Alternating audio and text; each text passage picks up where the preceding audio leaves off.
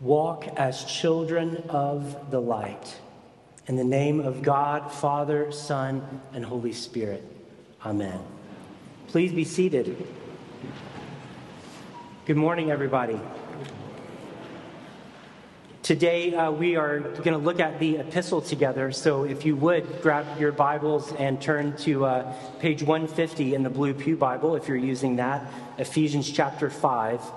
And we're looking at Paul teaching us how to live as children of the light in a world surrounded by darkness.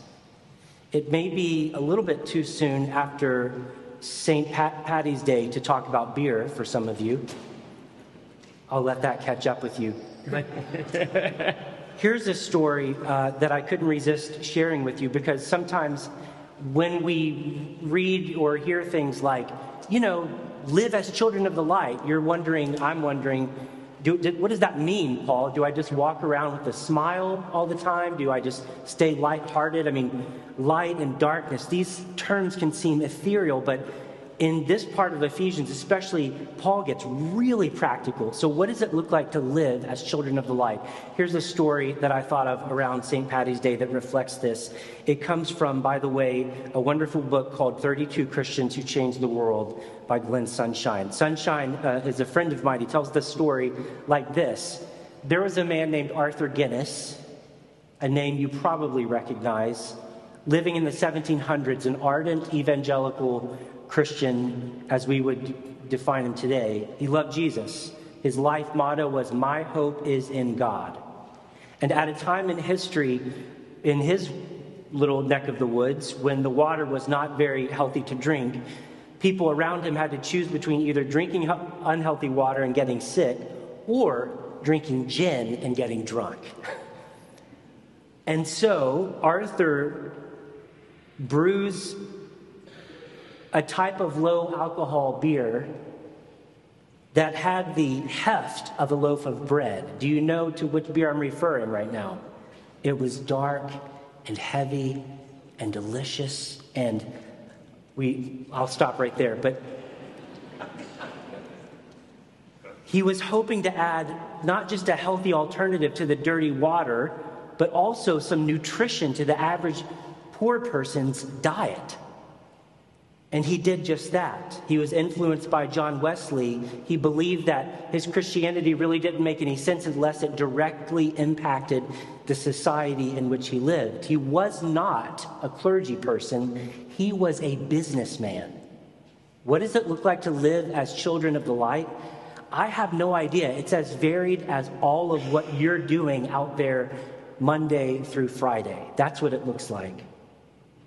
He donated his beer proceeds to hospitals and prison reform. And get this, he spoke out against a common way of dealing with conflict in his time, which was dueling.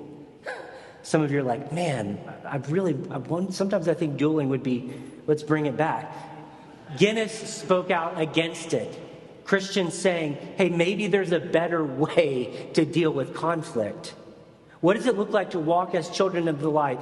This is what Paul is teaching the Ephesians. Now, why does this matter to the Ephesians? Because the Ephesians are Gentile Christians. Remember in the Bible story, Gentiles were not part of uh, the Jewish family, not part of God's covenant people. They, in a sense, were cut off from God and removed from Him. They were totally in the dark about the ways of God. They worshiped many gods, but they did so, as you can find out in your history books, in ways that were, shall we say, not holy at all, involving drunkenness and sexuality and all kinds of stuff misused. So Paul is teaching the Ephesians who come from this kind of culture and are basically still surrounded by it. Hey guys, here's what you do to live as children of the light. Sometimes the darkness can feel overwhelming, though, can't it? I mean, that's part of the confusion for us.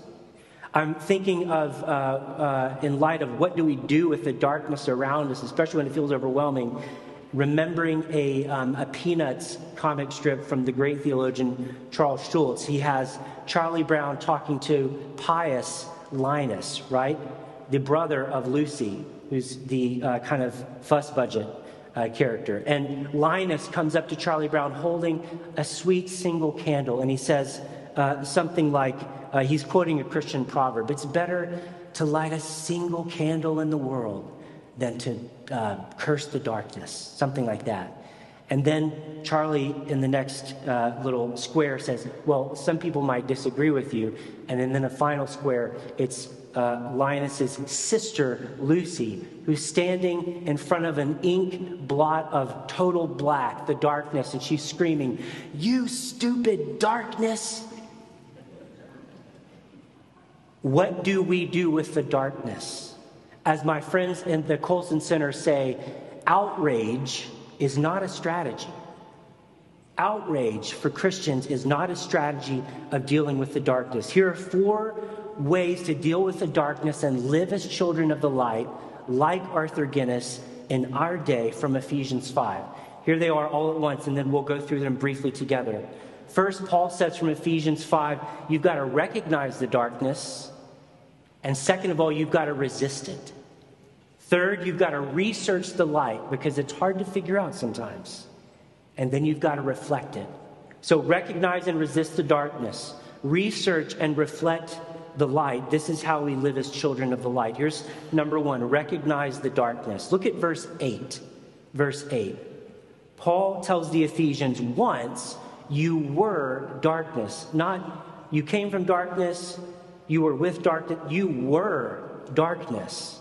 But now in the Lord, you are light. Live as children of the light. I, I don't know how this hits you, but as I hear words this serious and this stark and this um, uh, unrelenting, I get a little afraid because we are, all of us in our world today, divided by so many silly things. I mean, trivial things divide us. And so when the time comes to actually be divided by truth, it's sort of hard to say. Everyone's like, no, let's, let's just all, come on, let's all stay together. You know, we're, we're not that bad. Paul says, no, it's serious. There's a separation in humanity. There is a light and a darkness, and it's real. Once you were darkness, now you are light. There's no other way to get around this. This is what Jesus does. Um, it, it, so you got to recognize its seriousness, but also recognize how it's not just a surface level thing. Like, it's not about behavior for Paul as much as it is being. Light and darkness are not issues of behavior primarily, they're issues of being, and behavior comes from that. Um, I, I, I wonder if you remember that verse in Ephesians 2, a little bit earlier in the letter. Ephesians, you were dead in sin, and now you are alive in Christ. Paul is talking about at light and dark at the level of being. Um, I think of uh, passing by elementary schools around us and seeing those cute signs. This is Character Week, and every day we're talking about this ethical piece and this moral piece. D. Martyn Lloyd-Jones, the great preacher, comments on this level of seriousness that Paul's getting at, this level of being with light and dark and morality and ethics. And he says it like this The New Testament isn't interested in morality in and of itself. It's not interested in morality as an idea. It's not interested in sins and uh, uh, in and of themselves because they're bad, because they're, they're evil consequences and the nefarious results. Lloyd-Jones says, no, Paul concentrates here on the incompatibility of sin with who we are and what we are.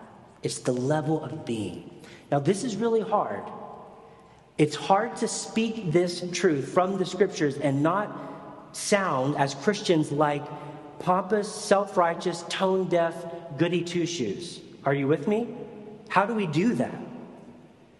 But maybe it's like this because Jesus taught us to start by recognizing the darkness not out there. Y'all are all bad and going to hell, but in here. In here. Forgive us our sins as we forgive those who what? Trespass against us. So recognizing the darkness starts in me. One story you might have heard, uh, who knows if it's true, but it certainly fits this man's wit and humor and brilliance It's about the wonderful English author G.K. Chesterton, uh, in, in, in that the London Times years ago sent out a request to a number of famous authors asking them to comment, to write an essay on what is wrong with the world. And Chesterton's response reportedly was this Dear sirs, I am. Yours, G.K. Chesterton. We live as children of the light by recognizing the darkness, its seriousness, how deep it goes, and that that starts with us. Here's number two resist the darkness. Look at verse 11. Paul says, don't just recognize it in yourself first, but resist it. Verse 11, take no part in the unfruitful works of darkness, but instead expose them. What does this mean? Expose the darkness. I think there are a lot of bad cultural examples of this that we can think of uh, you know, that voice on the podcast or in the book or the, uh, on the radio or on the TV screen or on the street that's shouting, We all must stand and fight. Call out the darkness of these heathens. How dare they? Let's you, just subscribe to my podcast. the world, uh, who isn't listening, by the way, the world needs to hear this. That they're wrong and that's wrong and that's wrong. We need to get back to the good old days. You know what I'm saying? What does it mean to expose the darkness? I'm not sure that that's it. When I think of resisting and exposing the darkness as children of the light, I can't help think of my, uh, my single friends, both gay and straight, mind you, who have surrendered their lives to following Jesus and are prayerfully and daily wrestling with what it means to live out the traditional Christian ethic of sexuality, which they understand to be, in their case, celibacy. That is the Christian teaching. In a world where such a stance is unthinkable. In fact, uh, I, I, spent some time with some of these friends recently, and um, their, most, of their, uh, most of their relational world outside of church just makes fun of them. This, this deep, deep conviction that they have that this is what it means for them to be light in the world, they're just made fun of. Their sacrifice in this culture is staggering. And I just got to say, the reward in part must be I, I, don't know what else the Lord has in store for them, but I can tell you this uh, as far as I've experienced, God has made these men and women into people who know the depths of Christian friendship and intimacy in ways that I dare say I never will as a married, straight dude. And I think Paul would be cheering them on. Resist the darkness, expose the darkness, just keep being you. We live as children of the light, not just by recognizing it, but resisting it. And now, third, Paul says you got to research the light. This is a little bit strange. Look at verses 9 and 10. For the fruit of light is found in all that is good and right and true. And try to learn what is pleasing to the Lord. So Paul describes the light as producing something here, like a plant, like it is with, with fruit. And what is the fruit that grows on it? Well, it's the opposite of the fruit that grows on the darkness tree, which gets mentioned in verse 3 above our verses. And it sounds like this fornication, impurity, and covetousness. Ephesians, this is the world. You know this, Ephesians. This is where you came from. This is what you were like fornication, impurity, covetousness. That's what it looks like when the darkness bears fruit.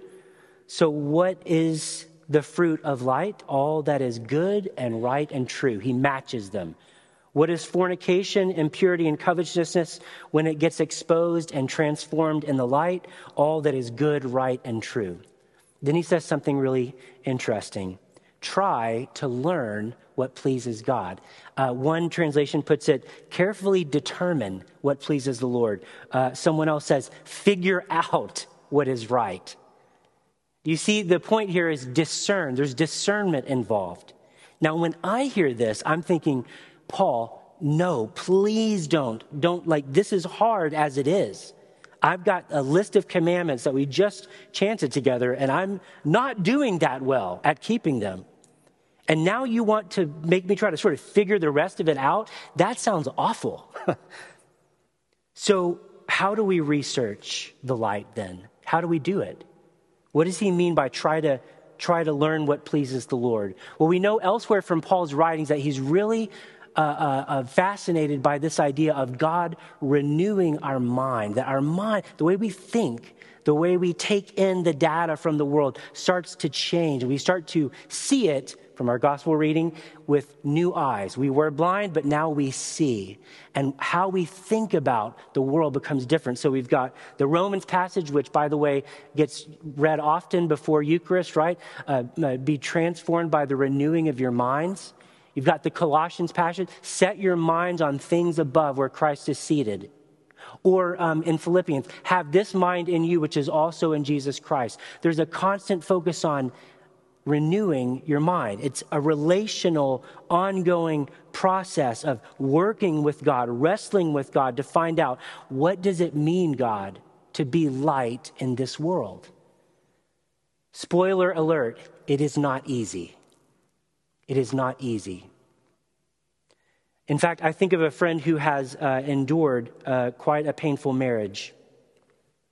And while he's not, let's say, he's not innocent, in the marriage. I mean, it's hard to be married and innocent. Can I get an amen?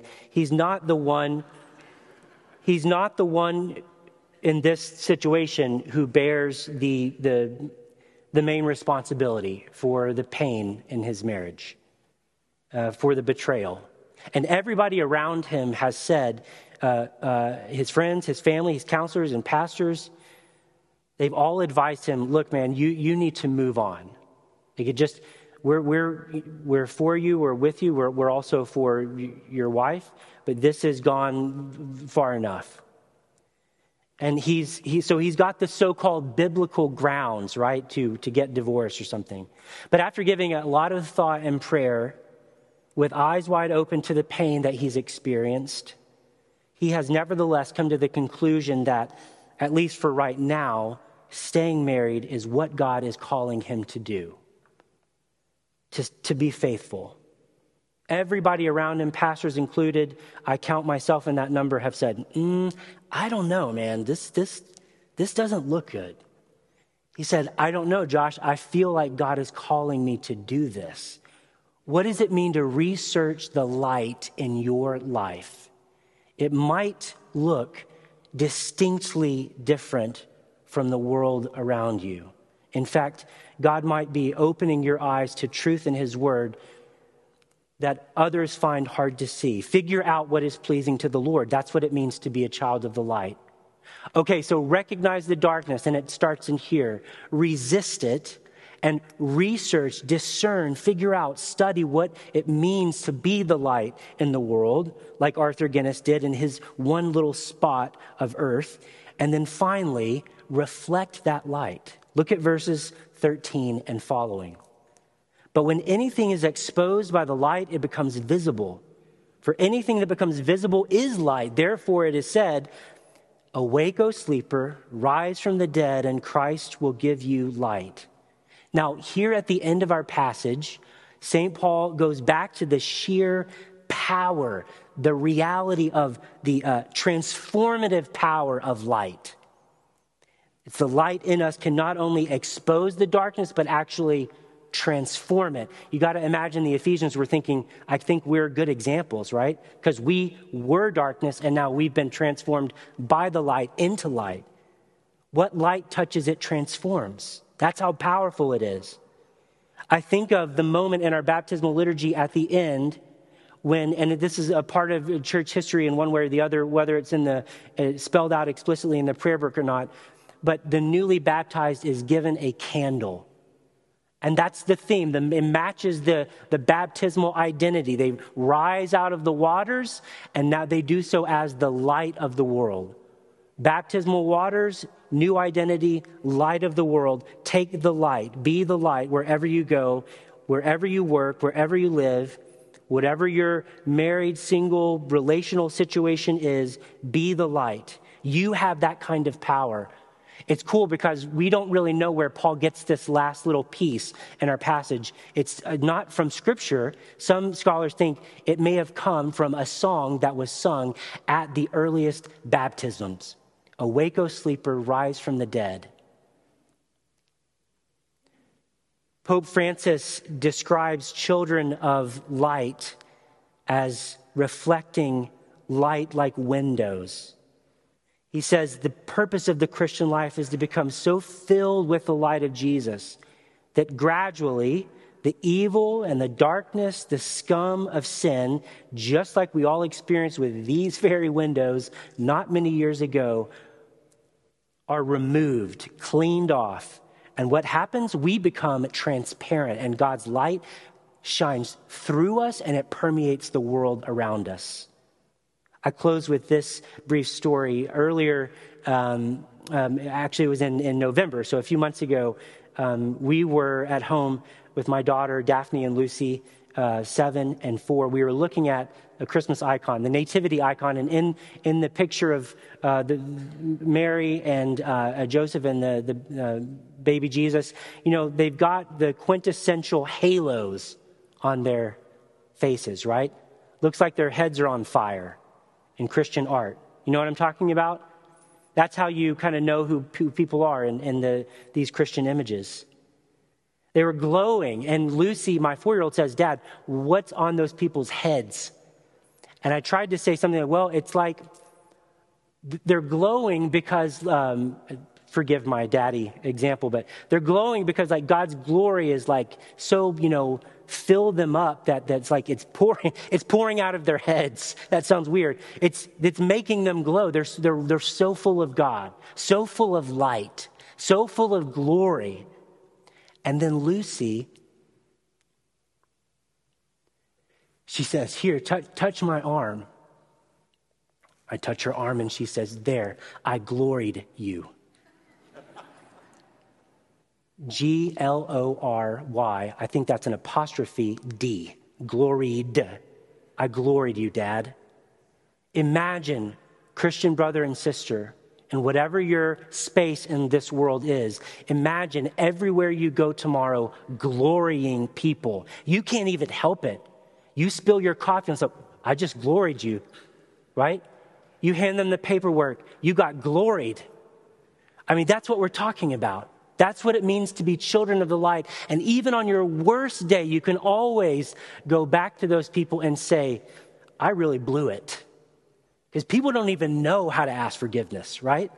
Be G.K. Chesterton to them. What's wrong with this office? It's me. What's wrong with this marriage? It's me. What's wrong with this world? It's me. That's being light in the world. That's glorying people. Amen.